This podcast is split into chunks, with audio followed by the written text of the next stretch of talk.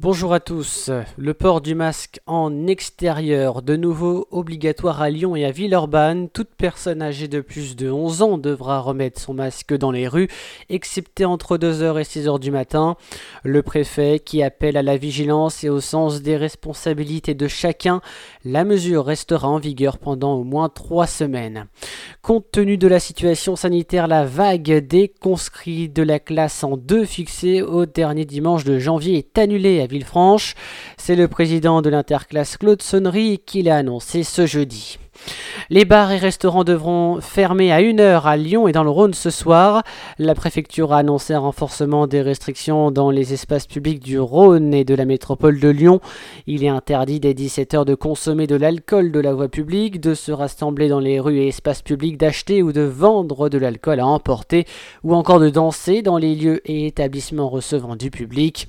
Ces mesures resteront en vigueur jusqu'au 2 janvier à 21h, autrement dit dimanche.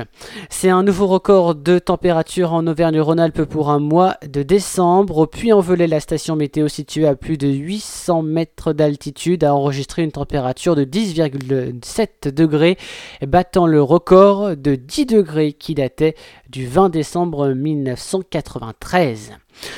Dans le reste de l'information, en raison du manque de personnel, la fréquence de la ligne du métro C à Lyon est modifiée à partir de lundi.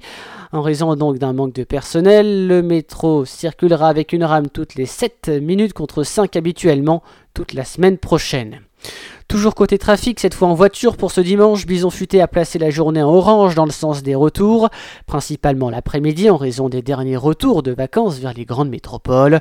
Il est notamment conseillé d'éviter d'emprunter l'autoroute A7 entre Orange et Lyon de 11h à 16h, ainsi que l'autoroute A43 de Chambéry à Lyon entre 10h et 17h. Et puis, une famille lyonnaise a gagné 1,5 million d'euros en grattant un ticket Mission Patrimoine dans le 3e arrondissement de Lyon.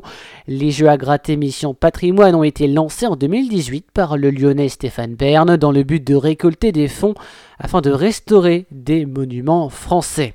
Et pour clôturer ce flash, je vous informe que dès ce soir, dès 22h jusqu'à 1h du matin, vous aurez rendez-vous avec Sébastien Kills en direct pour le mix de fin d'année sur Lyon Info Radio de 22h donc à 1h du matin.